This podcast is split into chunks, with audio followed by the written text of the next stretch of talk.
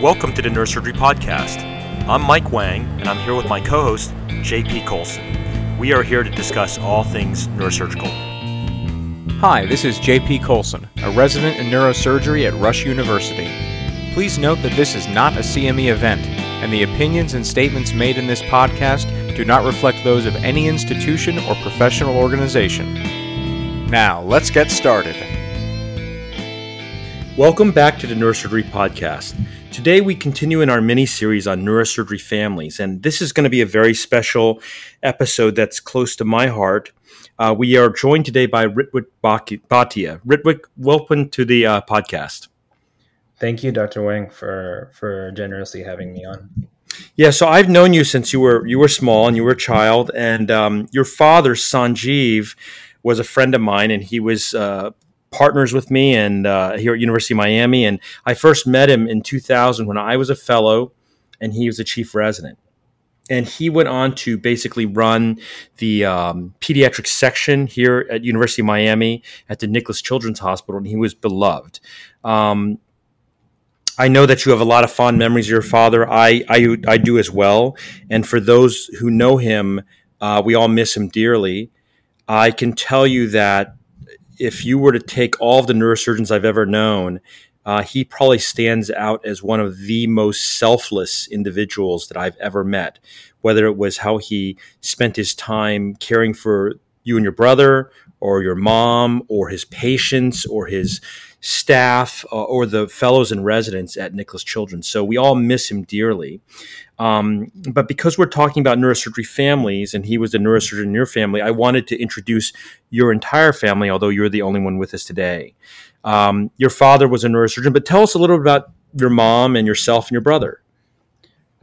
Yeah, so my mom is a neuroradiologist um, attending at University of Miami Jackson Memorial Hospital, um, which is where she also did her fellowship. And um, my, you know, my our whole family moved together when my dad uh, started his uh, residency in neurosurgery, and then my mom got her fellowship here as well. And uh, she, you know, and she and my dad shared a lot in common in regards to their work um, and their interests. Uh, my mom uh, still, you know, really enjoys her her collaborative cases with neurosurgery. Um, and uh, she you know continues her clinical work um, and and teaching as well. My my brother um, is a senior at Georgia Tech, where he's studying biomedical engineering. Um, he is very interested as well in in, in neuroscience, um, and I think probably you know he he got that from from our sort of family's curiosity and our work in the area, but um, he's sort of, I think, developing and going to develop his own little niche um, within biomedical sciences as well, perhaps with you know overlapping in um, the field of engineering and, and industry. Um, and myself, I am a um, fourth year neurology resident at Jackson Memorial Hospital, University of Miami. Uh, and I will be doing a fellowship in neurocritical care starting next year at um, UCSF in San Francisco. So that's kind of us. Um, I don't know. I hope that answered your question. yeah, absolutely. And congratulations on that fellowship. It's obviously very prestigious. You know, obviously, as Dr. Wang said, and as we're here today to talk about families and neurosurgery, and as you describe everyone in your family, there's the obvious shared quality. You all seem drawn uh, through various routes to the nervous system and the care of the nervous system. Um, do you have a sense of the, the genesis of that trend in your family? Can you trace it back to anywhere in particular, or, or was there just kind of a, a gravity and a pull for all of you towards that, that subject of study?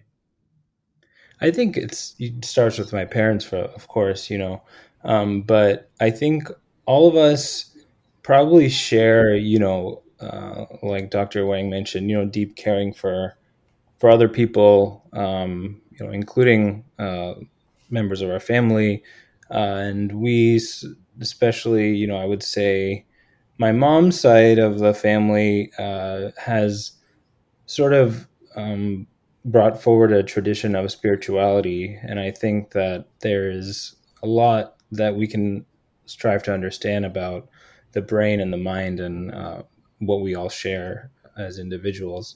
Um, and my dad, you know, I think that he's the only one in his family who went into medicine. And for him, he was more, I think, drawn to the practice and the discipline of neurosurgery specifically. Um, he is, he, you know, he, he had a curiosity for the brain as well, but I think that he he really um, liked the personas and the um, the field of neurosurgery a lot, uh, and I think that's you know um, what ultimately drew him to choose that subspecialty. Yeah, your father was in some ways larger than life, and I know when you when you walk around the various UM hospitals or Jackson Memorial or Nicklaus Children's, um, you know you're, you're probably constantly reminded of him. And I believe didn't they name a street after him outside the hospital? Yeah, they did. They did about uh, a year after uh, he passed away. Uh, the Miami Dade, one of the commissioners, city commissioners, um, I think her name is Miss Sosa. She uh, was, and along with Dr. Ragheb, um, who who um, you know spearheaded the effort to name uh, the street outside a new part of Nicklaus Children's uh, after my dad. So that was um, you know really nice uh, and and something that we take family members to. My my daughter who was just born, we we we took her there. You know, a few months after she was born to have, take a picture. Um, so she'll always have that as well uh, to remember him.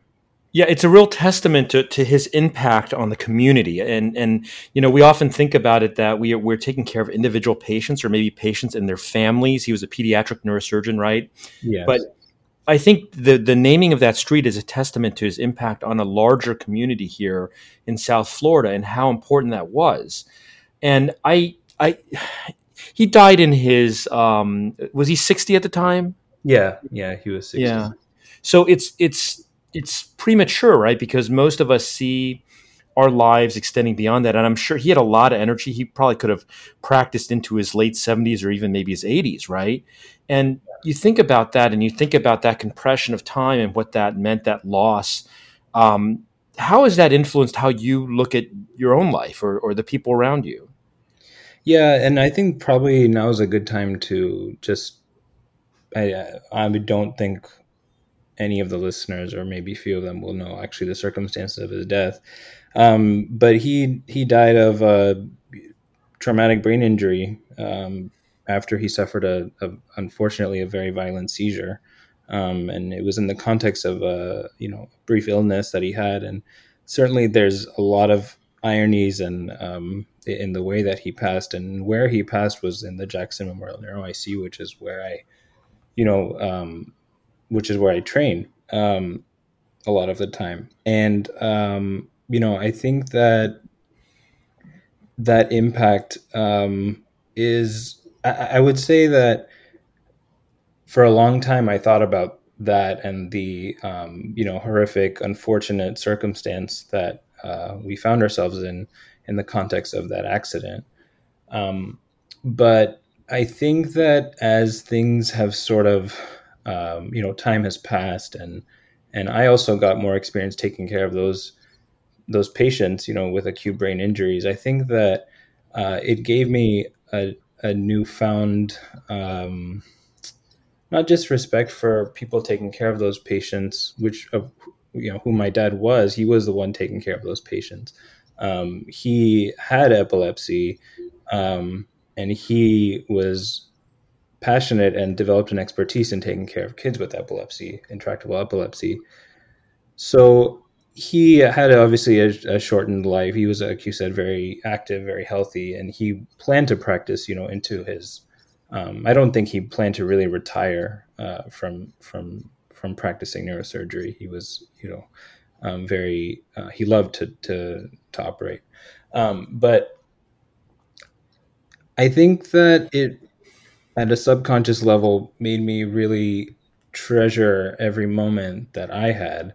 Um, I'm 30 years old, uh, and and you know was just around that age when he when he passed, and certainly, you know, he had me around the same age, and all, and and I think about all that he was able to achieve, and and sort of the um, the life he lived, you know, was very rich um, and impactful, and he took advantage of um, the opportunities that he was given and gave opportunities to other people as well. And although you know it it was cut short, I think that his legacy will outlast even his own um, projected career in in neurosurgery. And so I think that the the sheer impact of his of his loss, I think, I hope should make people remember him even more strongly beyond um, you know uh, beyond our careers. Yeah, I think you're right about that, Ritwik. When I think about the fact that, you know, I, have known your dad for about 20 years, and during that time, you know, a lot of times we could have spent more time talking or arguing about, we and I would argue about stuff, politics and whatnot, and we had a good time with that always. He was he was so wise and and really, as you said, an amazing surgeon. He had he was he had gifted hands, and um, I remember the day this happened, this tragedy, and, and, of course our department, you know, everybody rallied and tried to do everything they could for him. But you know, sometimes the the burden of a disease is just too great. Um, but but to see you know how you've gone into this field to me is inspiring. I, I could have envisioned just the opposite happening, which is you trying to turn away from it, but instead I feel like you're you're you're you're you're not benefiting, but you're you're you're using this almost to catalyze something that your dad would be so proud of, which is the further care, or maybe it's going to be innovation, maybe it's going to be something that you're going to do that's going to going to going to really change the way patients are cared for with these types of devastating neurological illnesses. You feel that? I mean, you feel that he's kind of like watching you and, and, and looking over you and guiding you in that way?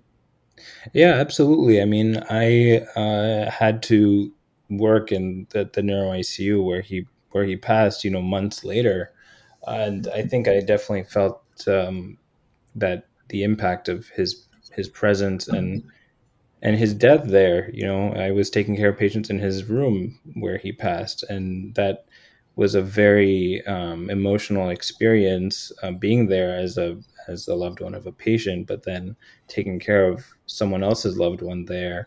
Um, it it initially, you know, was um, was difficult, but I think that in times when we had patients' families uh, coming into the hospital pre pre COVID pandemic, I could really empathize with what what they were feeling, um, and I sort of use that um, in a way to to stay calm and poised for them, and um, but but also understanding uh, the the pain, the sorrow, the uncertainty that they were feeling. And um, yeah, I think you're right. I mean, I I feel very close to him when I when I'm at Jackson in the neuro ICU. The nurses obviously there have been there for a while, and they um, they they bring him up fondly um, when he from when he was a resident there. And I think that this is something that he also I was told, you know, later that he actually really liked neurocritical care. Um, he liked taking care of those patients beyond the um, the period, the perioperative period, and he, um, you know, I think would have, you know, it would have been nice to talk to him about different cases, but but of course, you know, I won't have the opportunity. But still, you know, I know he really cared for those patients as well, of which he was one. You know, I wanted to ask you about this, and, and you briefly touched there on how this whole experience affected you uh, functioning in your professional capacity, where you have this new, unfortunate ability to relate with and empathize, empathize with uh, the families and friends of the patients you're caring for. Um, I, I, wonder, did this experience uh, drive the direction of your career at all, or did, did you already have an interest in neurocritical care within neurology?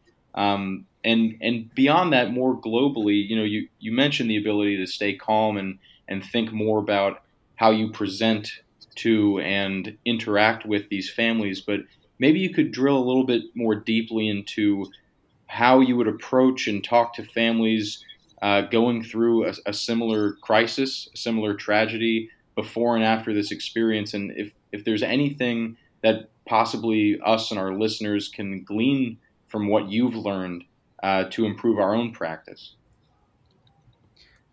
Yeah, I, I appreciate that question um, because I think about that a lot, and for me, it's very it, it's very simple. Um, what would you do if your family member had suffered that kind of devastating neurological injury?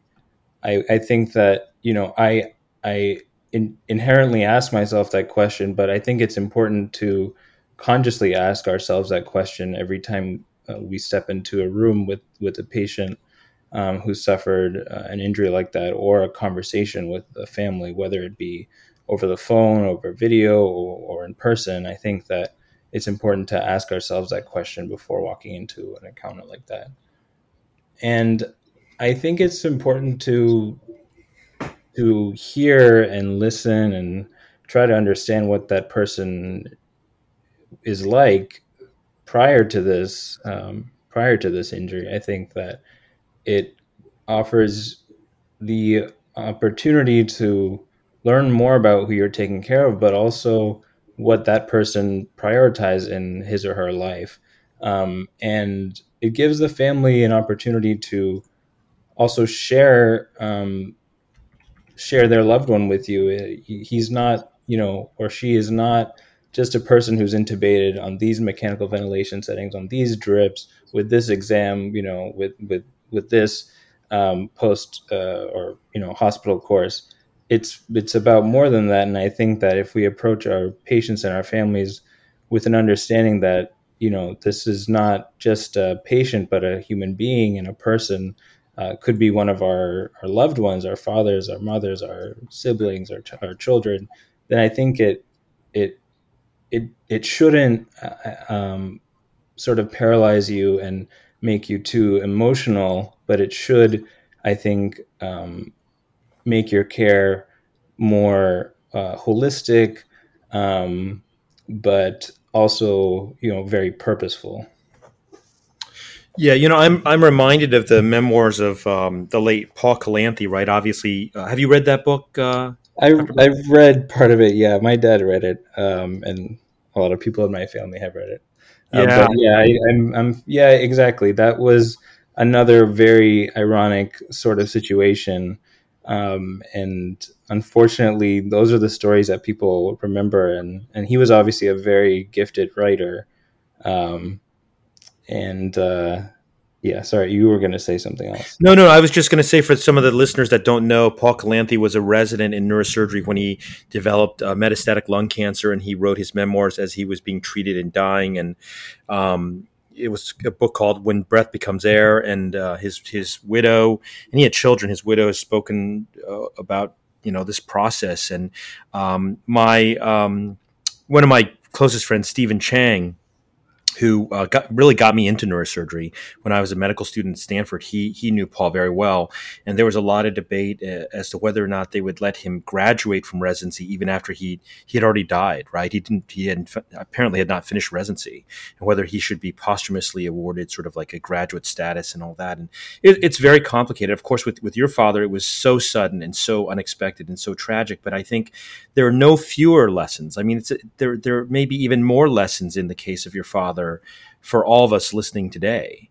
Um, and, and you've highlighted that well. I'm just going to add um, that your father, Sanjeev Bhatia, has a fund, an Honor Your Mentor fund at the Neurosurgery Research and Education Foundation, the NREF, which is part of the AANS, the philanthropic side. It is very close to the uh, amount it needs to be able to disperse funds. And I'll, I'll, just read the purpose of it. This was actually set up in 2018 by the executive committee of the AANS section on um, CNS joint section on pediatrics. So John Ragheb and Mark Krieger, both of whom have been on this podcast, podcast administer that and, and, and manage that for your uh, for your father, if you will. And the fund is intended, and this is exactly how it reads. quote to fund an international pediatric neurosurgery and or pediatric epilepsy surgery traveling fellowship and or a Bhatia lectureship and or a pediatric neurosurgical medical mission uh, end quote so i think that is a very admirable um, cause to the spirit of how your father lived. So, if anybody listening out there is interested in supporting that, uh, please reach out to the NREF, NREF.org, and, and they can donate. It's very close to being able to disperse. And I know your father really wanted to support uh, folks from the third world. He traveled himself, right? He frequently traveled to Haiti to do surgery. Yeah, yeah, he did, and that was something that was very close to his heart. You know, Haiti is is just a short plane ride here, but the circumstances, you know, in which those patients live is totally different, obviously. And he really, you know, valued, um, you know, mentorship, especially as an immigrant neurosurgeon himself. Um, he not only benefited from, you know, great mentors in India and um, in the United States, particularly Miami, but um, I think this is uh, a really fitting tribute to something that was very important to him, which was which was mentorship to advance your career um, for the care of patients across the world. You know what? A, what a beautiful uh, memorial and a beautiful way to commemorate his career and his life and those passions, as you said, for the care of uh, patients and the care of education uh, for everyone around the world.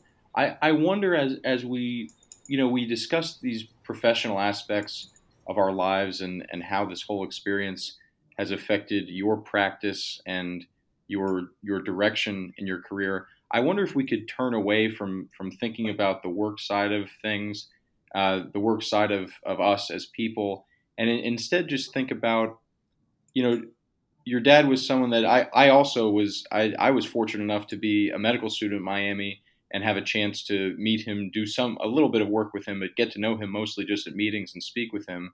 And so I wonder if if we could talk a little bit about just you and he as as people, as father and son, not as neurologist and neurosurgeon. I wonder if you could tell us just a little bit about him as a dad. Any uh, favorite memories or, or any stories that really encapsulate who he was as a father outside of the work context? Yeah, so when he was um, when when I was younger, you know, he was trying, you know, to obtain a residency position in the United States after he was trained in India. Um, and I didn't really, you know, understand uh, how difficult that that must have been until much later. But our, you know, um, and, and, I think that's also a testament to how he was at home. He really didn't bring a lot of his um, stress, worries uh, home all that much, even though he definitely could have. Um, I think sometimes it, it, you know, it, it did uh, come you know, and and he would he would talk to us about about it. He wouldn't really shy away from it, but he I guess I'll, I'll, I'll I'll give a few stories. One thing that we really like to do in um, in Boston, which is where uh, we started out in the United States, he used to take me to the the science museum, and he was a very curious individual. He liked to learn about all sorts of things, as Dr. Dr. Wang alluded to earlier, science, politics, history. Um, but he wanted me to uh, also um, benefit from all the ideas, all the new innovations and um, exhibits that were being shown there. We went there, I would say, you know, multiple times a year, you know, and and together, and those were very fun memories. Um, and I think I also um, shared with him what it means to grow up in America by developing, um, you know, a passion for for baseball. We used to go to Red Sox games as well, which, um, and he didn't really play. You know, he wasn't the kind of dad to play catch or anything. Uh, uh, he but he, he, he played baseball, but he actually taught me how to play cricket. And one time we, which is a similar game to baseball, practiced, you know, um, abroad. And I remember one day we went to a park in Cambridge, Massachusetts, and he and a lot of kids around came, started to to to um, be interested in the game that we were playing, and he he ultimately taught a lot of children um, cricket. Uh, you know, a few evenings uh, or on the weekend, um, and I don't think a lot of people know that story, but um, that was just some that was just a you know a story I really just thought of now. I don't really think about that much, but uh, it was just a moment where he was sharing something from his childhood um, to people here, and they they I think really enjoyed it. Um, and then later on, you know, I when I used to come home from medical school or college, especially you know towards the end of his life, um, we would go on long walks, just talk about you know the profession and balancing you know work and and and life and and I remember towards the end he developed uh, you know a lot of hobbies outdoors, uh, playing tennis, going on walks, runs. He really enjoyed that. So um, and we we we we did share in those activities, which I really cherish. Um, and and as a father now myself, I re- I recall how gentle and and kind and patient he was with all of us. Um, and uh, he always, you know, brought a sense of humor. But you know, there's obviously times where balancing medicine and family is difficult, and certainly it was challenging. I know for him at times, but I think just he was able to persevere, especially you know as a as a dad of two children when he was a neurosurgery resident. So that that always you know inspires me as well. So um, yeah, it, it's it's it's certainly a big loss for us, um, but his legacy definitely lives on. You know, um, in in our everyday how we do things with each other and um, how we treat the people around us what beautiful memories to share. And, and actually, you know, we're, we're going to have to wrap shortly here to respect your time. But what you touched on right there at the end is is kind of the closing thought I wanted to to put to you is that you know we we're, we're so grateful that you're willing to come on and talk with us about your dad and your relationship with him and all these various ways that he impacted you and and your family and his community.